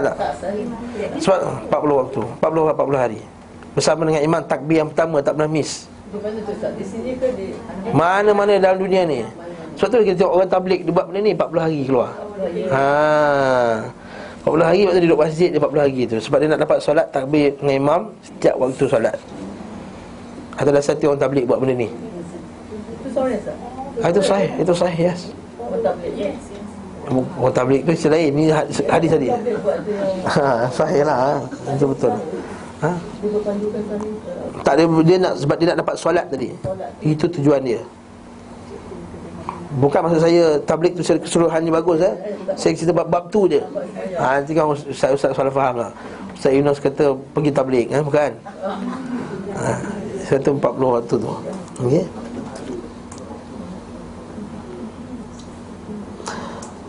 Jadi kalau macam ni sedang saya tak faham. Saya duduk Madinah lama pula. Ini berlaku kadang-kadang pergi umrah berapa hari, pergi Mekah. Pergi umrah berapa hari? 12 hari. Mekah berapa hari? Mekah 4 hari. Yang lain baki 8 hari, kenapa Mekah lebih lama? Dapat 40 waktu. Okey, baguslah 40 waktu, tapi sekarang kamu telah melebihkan Madinah daripada Mekah. Nabi SAW kata kalau aku tak dihalau daripada Mekah ni, aku nak duduk Mekah, Nabi kata. Ya? Kena beritahu lah kat ustaz tu, orang mutawif yang kempen tu. Tak ada pula di permukaan bumi satu tempat yang disyariatkan untuk dicium. Nampak ni? Dengar ni betul-betul. Tidak ada pula di atas permukaan bumi tempat yang disyariatkan untuk dicium dan disentuh, lalu kesalahan digugurkan padanya selain Hajarul Aswad dan Rukun Yamani. Tidak kubur syekh, tidaklah tempat-tempat lain disentuh-sentuh seperti yang dilakukan oleh habib-habib yang datang daripada Yaman ni. Ha, ni saya declare, tak apalah, keluar YouTube pun keluar lah. Saya beritahu je lah, kita tak ada apa pun. Mereka pergi ke kubur Nabi Hud itu, disentuh-sentuh kubur Nabi Hud, dicium-cium kubur Nabi Hud. Baru-baru ni tuan guru mereka meninggal di Indonesia tu, Habib Musawar tu, orang cium kubur dia, orang cium batu nisan dia, apa semua ni kata tak. Dan mengharapkan daripadanya apa? Ganjaran. Kita mana datang ni? Tak disyariatkan. Kan kita dengar hadis Umar Al-Khattab yang masyhur tu, walaula anni ra'aitu Rasulullah sallallahu alaihi wasallam yuqabbiluk ma qabbaltuk. Kalau aku tidak melihat Rasulullah sallam cium engkau ni, aku takkan cium engkau Hajarul Aswad. Dekat Rukun Yamani tu hanya sentuh saja. Jangan pergi cium pula Rukun Yamani tu. Orang Malaysia tak faham, dia pergi cium pula Rukun Yamani tu. Bergayut saja. Ha, bergayut tu ada sunnah. Ha, bergayut dekat Multazam tu sunnah. Ini kan kita kata kalau kita empat segi ni, katakanlah ini Rukun Yamani, yang ni Hajarul Aswad, betul tak? Kat sini antara kuda kita baca Rabbana Atina kan. Dekat sini tu kita kena sentuh tu, sentuh rukun tu. Dan satu tempat tu sentuh. Keadaan mengizinkan lah. Dan tidak dilambai. Lambai kat Hajarul Aswad saja. Yang ni tak lambai. Tak dapat sentuh, udahlah, biarlah. Ha, kita baca Rabbana Atina Fid Dunya. Kat sini barulah tak boleh sentuh, kita lambai. Bismillahirrahmanirrahim, Allahu Akbar. Tak pula kita cium tangan. Jangan cium tangan. Orang kita orang tak tahu lah. Haa, flying kiss ni, Allah Allah. Haa, tak macam tu. Tak dikucup tangannya. Tak dikucup. Ha. Ya betul, Nabi angkat tongkat, Nabi pernah juluk kat Hajarul Aswad tu, Nabi cium kat tongkat. Tapi kalau labai, melambai je Nabi. Lambai saja. Tapi tabung haji pun suruh lambai tak kan? Rukun Yamani tu. Ya, kat sini melambai juga. Ah, tak sunnah. Mana ada sunnah? Rukun Yamani sentuh. Rukun Yamani sentuh. Tak boleh sentuh, jangan lambai. Jangan kiaskan dengan tu. Ibadah ni kalau boleh kias-kias lah. Semua nak kias. Ha? Ha, kita buat macam Rasulullah buat lah. Mana berarti kat situ lah. Ibadah tak boleh kias-kias. Kalau kias-kias ibadah, oh, sedap lah kita kias-kias semua. Semua kita boleh kias. Apa lagi yang sambung lagi? Kali faham kan? Jadi tidak ada bumi yang dicium dan disentuh. Lepas tu Imam Nawawi rahimahullah dia katakan lagi, tidak ada dalam bumi ni yang boleh dicium dan disentuh melainkan Hajarul Aswad sebagai ibadah. Yang lain nak sentuh dan cium bukan ibadah, lantak lah. Jumpa beg aku ni mahal ni, coach ni. Itu lain lah. Macam tu lah contohnya. Dapat jumpa akhirnya, ha? Jumpa kat London, oh jumpa akhirnya, oh cium-cium, tak salah. Itu bukan ibadah, ta'abudi. Ta'abuh macam mana lah. Coach kita kira-kira cikai lah, okay? Dan tidak ada disentuh dan dicium melainkan Hajarul Aswad. Jadi orang kita pergi sentuh, cium tiang apa kat kubur Nabi, beda ah. Orang pergi kat makam Ibrahim tu, dia pula dia jadi tukang cleaner tak rasmi tu kan. Ha, dia ambil kain, dia tu tukang lima tak rasmi, dia pusingkan. Kau cleaner kat sini? Tidak, kata. Ini kan makam Ibrahim. Ni makam Ibrahim ni, kata. Makam Ibrahim kata, yalah makam Ibrahim tu yalah kat tempat tu mulia kan. Makam Ibrahim tu, tapi yang kaca ni yang bukan orang buat. Ni Saudi, Raja Saudi pergi cium Raja Saudi, dia yang buat benda ni. Ha. Yang buat pergi lap buat apa? Yang hebat juga yang pergi naik dekat apa? Arafah, tiang tu pun dicium, tiang putih tu. Macam beli marker lagi. Ha, itu nama dia. Ha, betul tak? Ha, Yunus and Radiah buat love. Siapa tulis kat situ, cinta dia akan kekal abadi. Mana dapat ni? Mana dapat? Dan semualah tempat-tempat lain. Rumah Nabi, satu tempat belakang-belakang tu, Dia kata ini rumah Nabi, perpustakaan. Dia kata itu tempat Nabi lahir. Pertama kena sabitkan dulu, sahih ke tak tempat Nabi lahir. Jangan dulu, kalau tempat Nabi lahir pun, adakah tempat Nabi lahir mulia kat tempat tu? Yang ketiga, bangunan yang dibina tu bukan bangunan Nabi bina. Datang puak-puak ni pergi ambil kain, cium apa semua rumah ni. Jadi orang sahabat-sahabat kita yang belajar kat Saudi, kat Madinah tu, kalau musim haji, kerja orang sibuk lah, kerja amru bil ma'ruf. Dia akan jaga rumah ni, kata jangan cium, ini bid'ah, ini bukan sunnah apa semua. Ada yang pula datang ambil kain, dia saja sandar. Sebab apa tu? Tak ada apa-apa. Saja sandar-sandar. Senang dia nak dia nak ambil kain tu. Ini sahabat saya cerita sendiri, masa dia belajar sana. Ada yang hujan ambil air tadah, punya banyak taik burung atas tu. Dia pergi tadah daripada rumah tu, perpustakaan. Taik hujan-hujan ambil, kata minum. Banyak taik burung atas tu. Air zam-zam je lah minum. Ni dia kata benda ni tak faham. Yang bebel lah saya ni, tapi benda ni yang berlaku lah. Didukir melalui jalur masabit yang sabit daripada Nabi SAW. Oh, salat di Masjidil Haram sebanding 100,000 kali tempat lain. Salat Masjid Nabawi apa? 1,000. Bukan macam 1,050,000. Ada tu 1,050,000. Masjid apa? Masjidil Aqsa apa? 500 ke 50? 500 ke 50? Saya rasa 50. 500 je? Saya rasa 50 je. Saya rasa lah. Saya check 500 je? Confirm?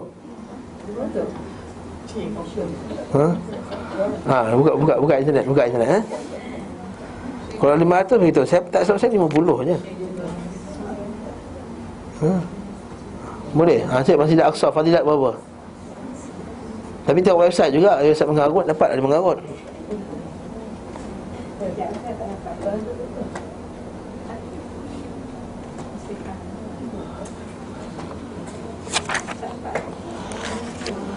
Kita sambung seterusnya. Salatun fi masjidi hadha afdalu min alfi salatin fi ma siwah illa al-masjidil haram. Solat di masjidku ini lebih afdal daripada solat di tempat-tempat lainnya melainkan Masjidil Haram. Wa salatun fil Masjidil Haram afdalu min salatin fi masjidi hadha bi mi'ati salatin. 500. Hadis apa? Orang cakap ke hadis cakap? Blog tak boleh percaya. Okey, tak apa, kita sambung sekejap lagi lepas kelangan saya cari. Okey. Riwayat ini sangat tegas mengatakan bahawa Masjidil Haram adalah hamparan paling utama di muka bumi secara mutlak. Oleh kerana itu safar dalam rangka mengunjunginya adalah fardu, sedangkan untuk selainnya adalah dianggap sebagai mustahab dan tidak wajib. Maksudnya kita ni disibuk-sibuk untuk pergi safar.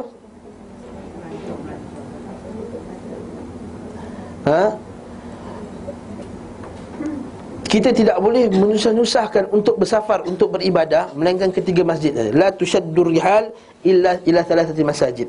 Kita ini Nabi SAW kata, kita ini tidak disuruh untuk bersusah-susah payah mengambil safar melainkan ketiga masjid. Untuk beribadah maksudnya ni. Untuk lainlah untuk belajar. Seorang kalau untuk belajar, ustaz tu belajar lain. Para sahabat tu memang pergi belajar berjalan jauh, berihlah. Saya kata untuk beribadah khas di masjid tersebut. Katakanlah, pergi mana ni? Saya nak pergi apa India. Sebab apa saya nak pergi ni? Saya nak sembahyang dekat masjid tu. Tak boleh. Atau sebab apa saya nak pergi Turki, saya nak sembahyang dekat masjid tu. Topkapi tu. Topkapi Palace. Apa lagi? Masjid Sulaiman. Sulaimania tu kan? Ayah Sofia. Afwan. Topkapi tu belum mas. Saya nak pergi ke Turki, saya nak sembahyang masjid tu telah dibuka. Tak boleh. La tushaddur rihal. Tak boleh. Kecuali kalau kita berziarah pergi Turki, alang-alang kita pergi masjid tu sekali, kita solat kat masjid tu, lain cerita. Tapi untuk musafir, seorang nak pergi masjid tu dengan niat bahawa masjid tu ada kelebihan tertentu, tak sama je masjid tu dengan masjid kat rumah kita, pahala dia. Kecuali tiga masjid: Masjidil Haram, Masjid Nabawi, Masjidil Aqsa. Betul, setengah orang kata pergi mana ni? Nak pergi Karbala. Mana boleh. So apa nak pergi ni? Saya pergi ke Yaman, nak pergi kubur Nabi Hud untuk rangka untuk beribadah. Tak boleh.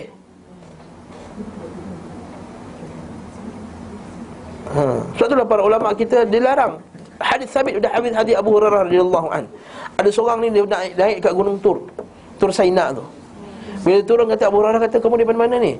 Aku daripada Gunung Tu, aku nak solat kat sana. Kalau lah aku tahu kau nak sebelum kau pergi, aku dah halang kau dah. Aku takkan kasih kau pergi sebab Nabi kata tak disuruh untuk pergi beribadah melainkan beribadah tempat-tempat yang khas melainkan ketiga masjid ni, Masjidil Haram, Masjid Aqsa, Masjid Nabawi. Ni buat-buat ahli bid'ah, dia ada pergi dekat tempat sekian, dekat kubur dekat Nabi Hud, pergi dekat kubur Imam Syafi'i dekat Mesir, pergi dekat kubur sekian-sekian dekat Syria, dekat Iran, dekat Pakistan, kubur wali-wali tertentu, pergi dekat makam Habib Noh kat Singapura. Tu beribadah kat situ. Ha, mana boleh haram. Tak setakat pergi melawat tu tak boleh. Makam Habib Noh. Mana-mana dah boleh. Tak, pergi melawat bukan niat ibadah tu, tak faham tak? Pergi melawat boleh, saya nak pergi mana? Saya nak pergi Turki, saya tengok Golden Horn, apa Cape of Golden Horn, entah apa tah nama dia. Saya nak tengok tu, saya nak tengok Europe dan Asia serentak. Ha. Contohnya lah orang berjalan kan. Macam tu lah dia. Ha, saya nak pergi mana? Saya nak pergi tapi contoh nak pergi ke mana lagi? Mesir, saya nak tengok piramid. Alang-alang tu nak pergi Mesir. Tapi jangan niat tengok piramid je . Nak buat apa? Pergi tengok kubur Firaun buat apa? Tempat Allah Ta'ala bagi azab buat apa? Jadi tempat-tempat ni kalau pergi negara kafir tu ada isu lain pula. Sebagai ulama' dia melarang berziarah, bersiahah, berlancung ke negeri kafir.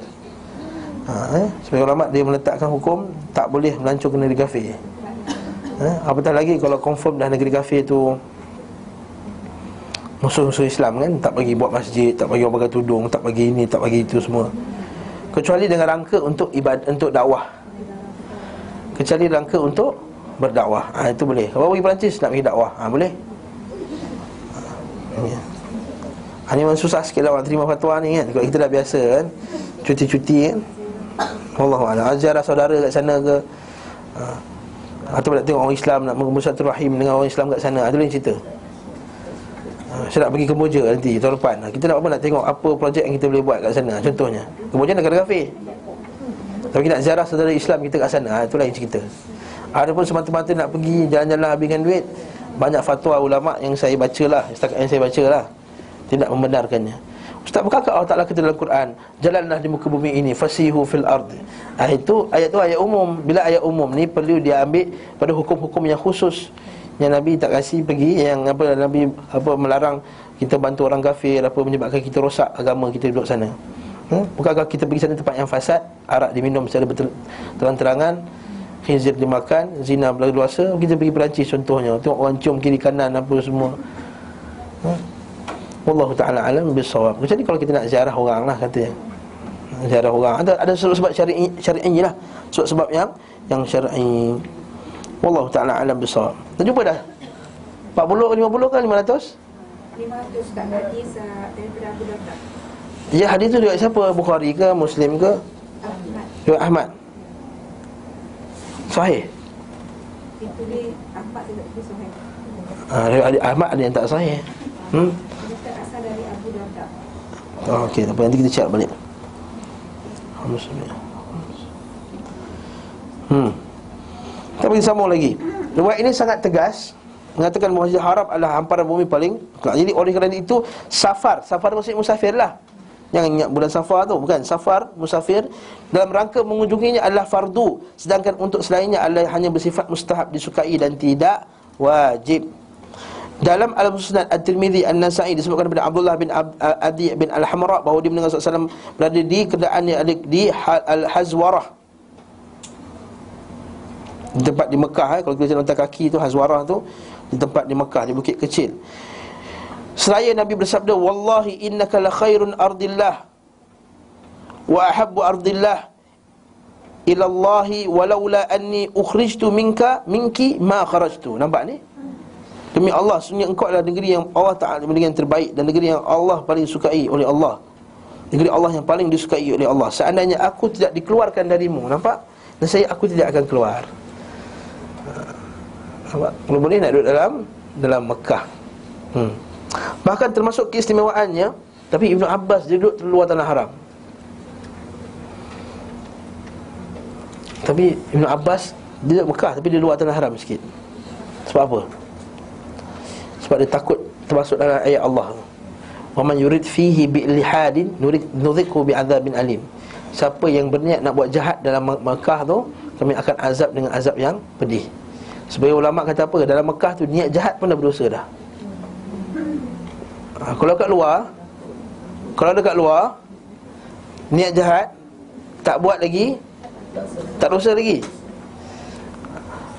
Ayat tu, siapa yang nak buat, yurid fihi bi ilhadin, siapa yang nak buat jahat, kami akan azab dengan azab yang pedih.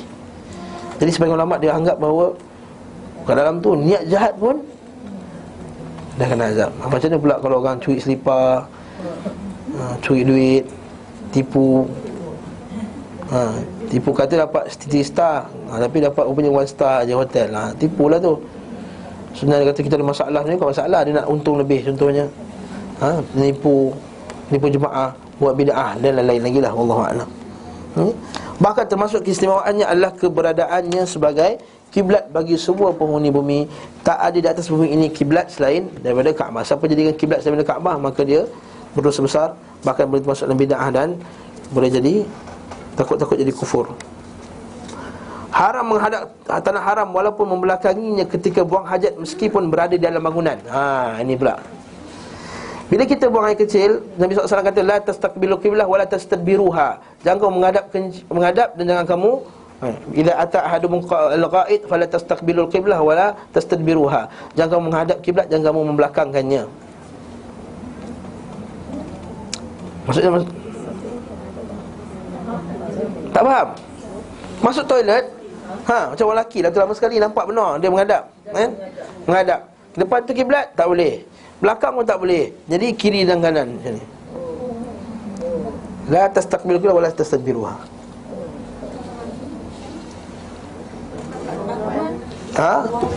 Nak okey ke? Ini manggut tandai. Yang ni kepala dia. Ini hidung dia, jangan salah faham. Ini hidung dia. Ini manggut tandas. Ini hidung dia, jangan salah faham. Ini mata dia. Mata ni, jangan salah faham, mata. Okey. Ini menghadap, ini belakang. Katakanlah ini kiblat. Jangan depankan, jangan membelakangkan, tak boleh.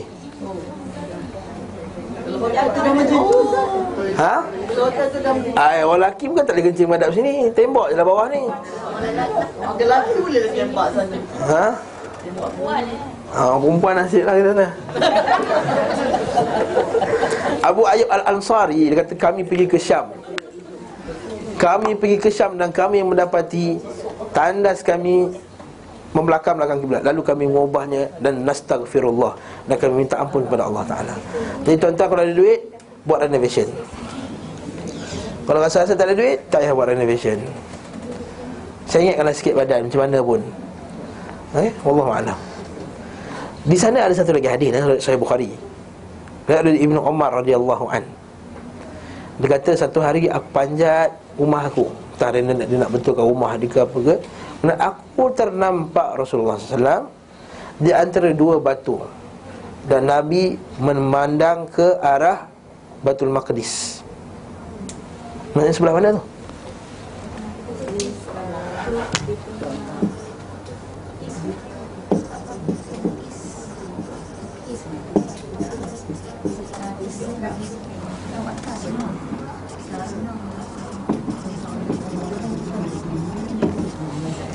Aku melihat Nabi menghadap ke Baitul Maqdis. Maksudnya Nabi membelakangkan Kaabah.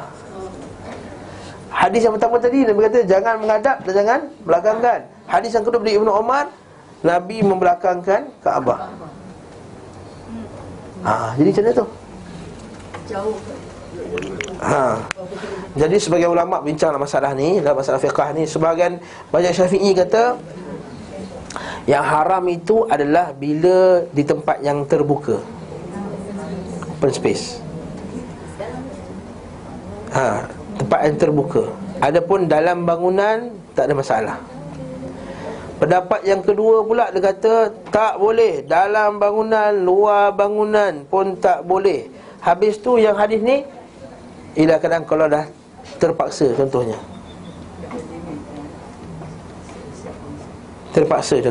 Contohnya tadilah, toilet tu orang perempuan memang tak boleh nak ngadap kiri dan kanan. Dah terpaksa. Hari ni baru terpaksa boleh. Ini pendapat yang kedua. Jadi bagi saya, yang saya rasa lebih aman ialah pendapat yang kedua. Lebih lagi kita menjaga. Bukan kedua, yang kedua tak boleh. Bangunan pun tak boleh, luar pun tak boleh, kecuali dalam keadaan terpaksa. Sebab ada hadis Abu Ayyub tadi, hadis Abu Ayyub tu yang kata kami pergi sana dan tandas kami menghadap dan belakang kiblat dan kami mengubahnya, wa nastaghfirullah, dan kami minta ampun kepada Allah. Dan kami ubah tandas kami, maksudnya kami ubah. Kalau anda tak boleh ubah, kalau dalam bangunan boleh, Kenapa Abu Ayyub kata kami mengubahnya? Tandas inilah sebagai ulama' pandang bahawa dalam dan luar. Dan antara ulama' yang memandang bahawa dalam pun tak boleh, luar pun tak boleh ialah Ibnu Qayyim. Nampak dia kata apa tajuk buku ni? Haram menghadap tanah haram maupun membelakanginya ketika buang hajat meskipun sedang berada dalam bangunan. Sebab Ibnu Qayyim ambil pendapat ni, dan saya taklid kepada Ibnu Qayyim dalam masalah ni.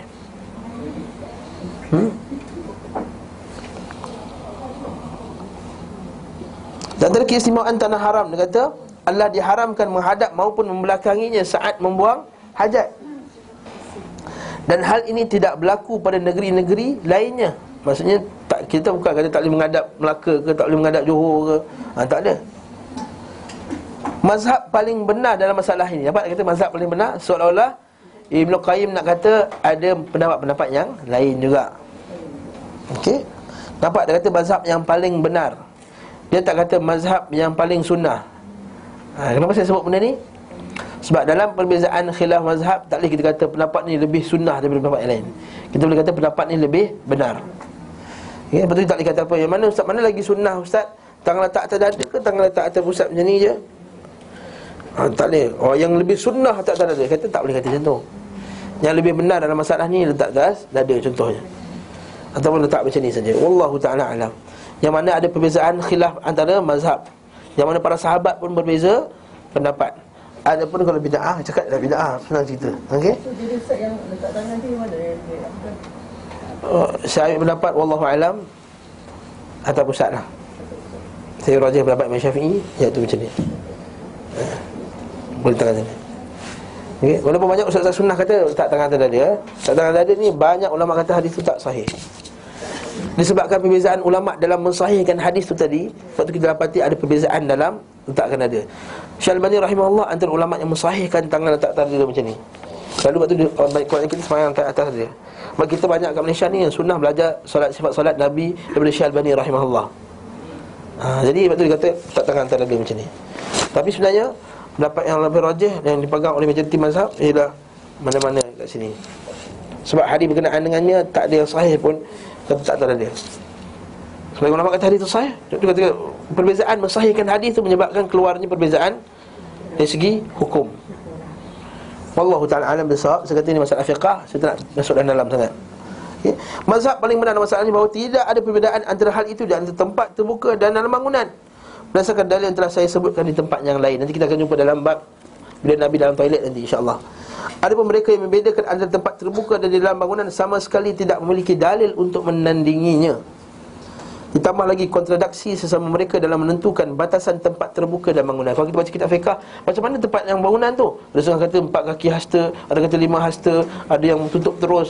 Jadi perbezaan ini menunjukkan bahawa hukum tersebut bukan datang daripada Nabi sendiri. Hukum tersebut ialah ijtihad daripada para ulama. Jadi atas tu Ibnu Qayyim kata tak, dalam bangunan sama, luar bangunan sama.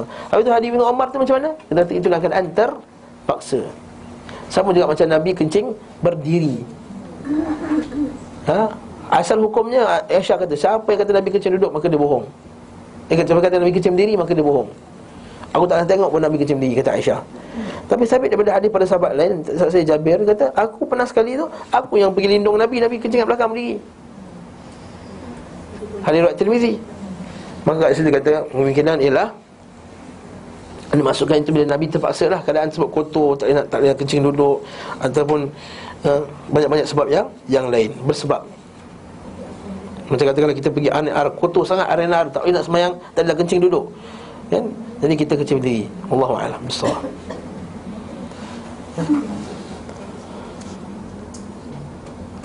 Akan tetapi di sini bukan tempat untuk memaparkan hujah-hujah dari kedua pihak. Kitab ni bukan kitab fiqah. Nak bincang masalah ni, kita baca kitab fiqah. 10 minit lagi. Masjidil Haram adalah masjid pertama dibangun di muka bumi.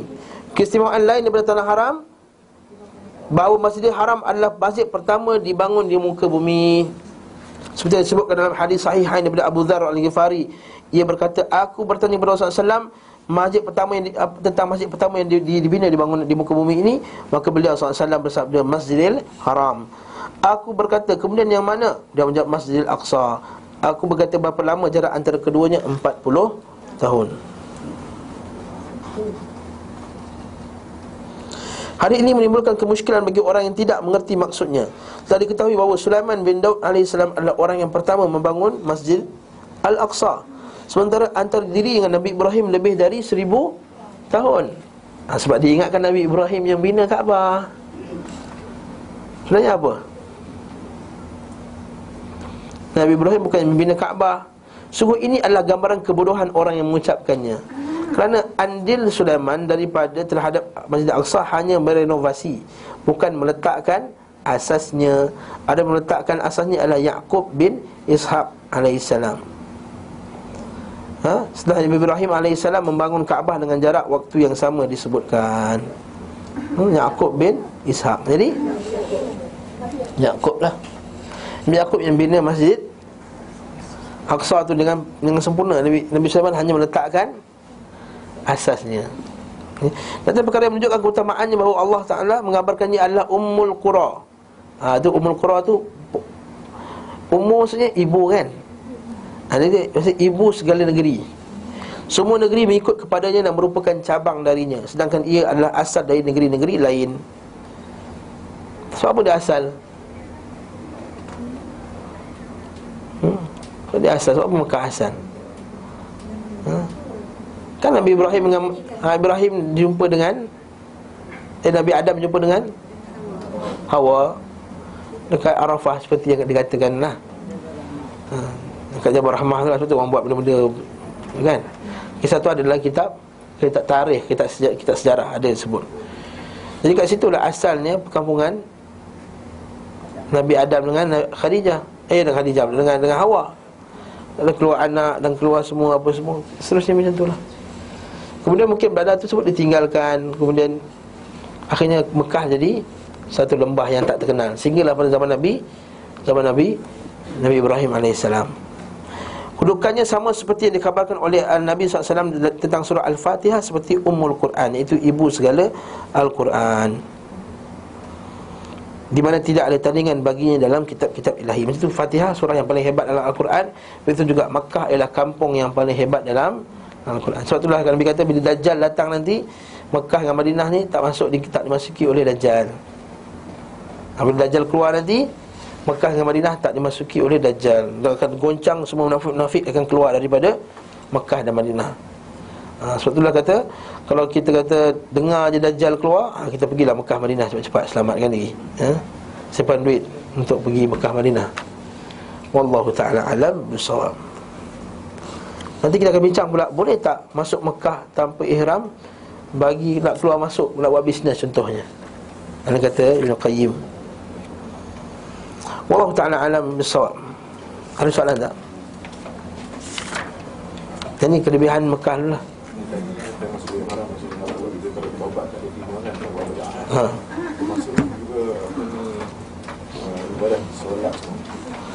Wallahu ta'ala alam. Hadis sebut taubat.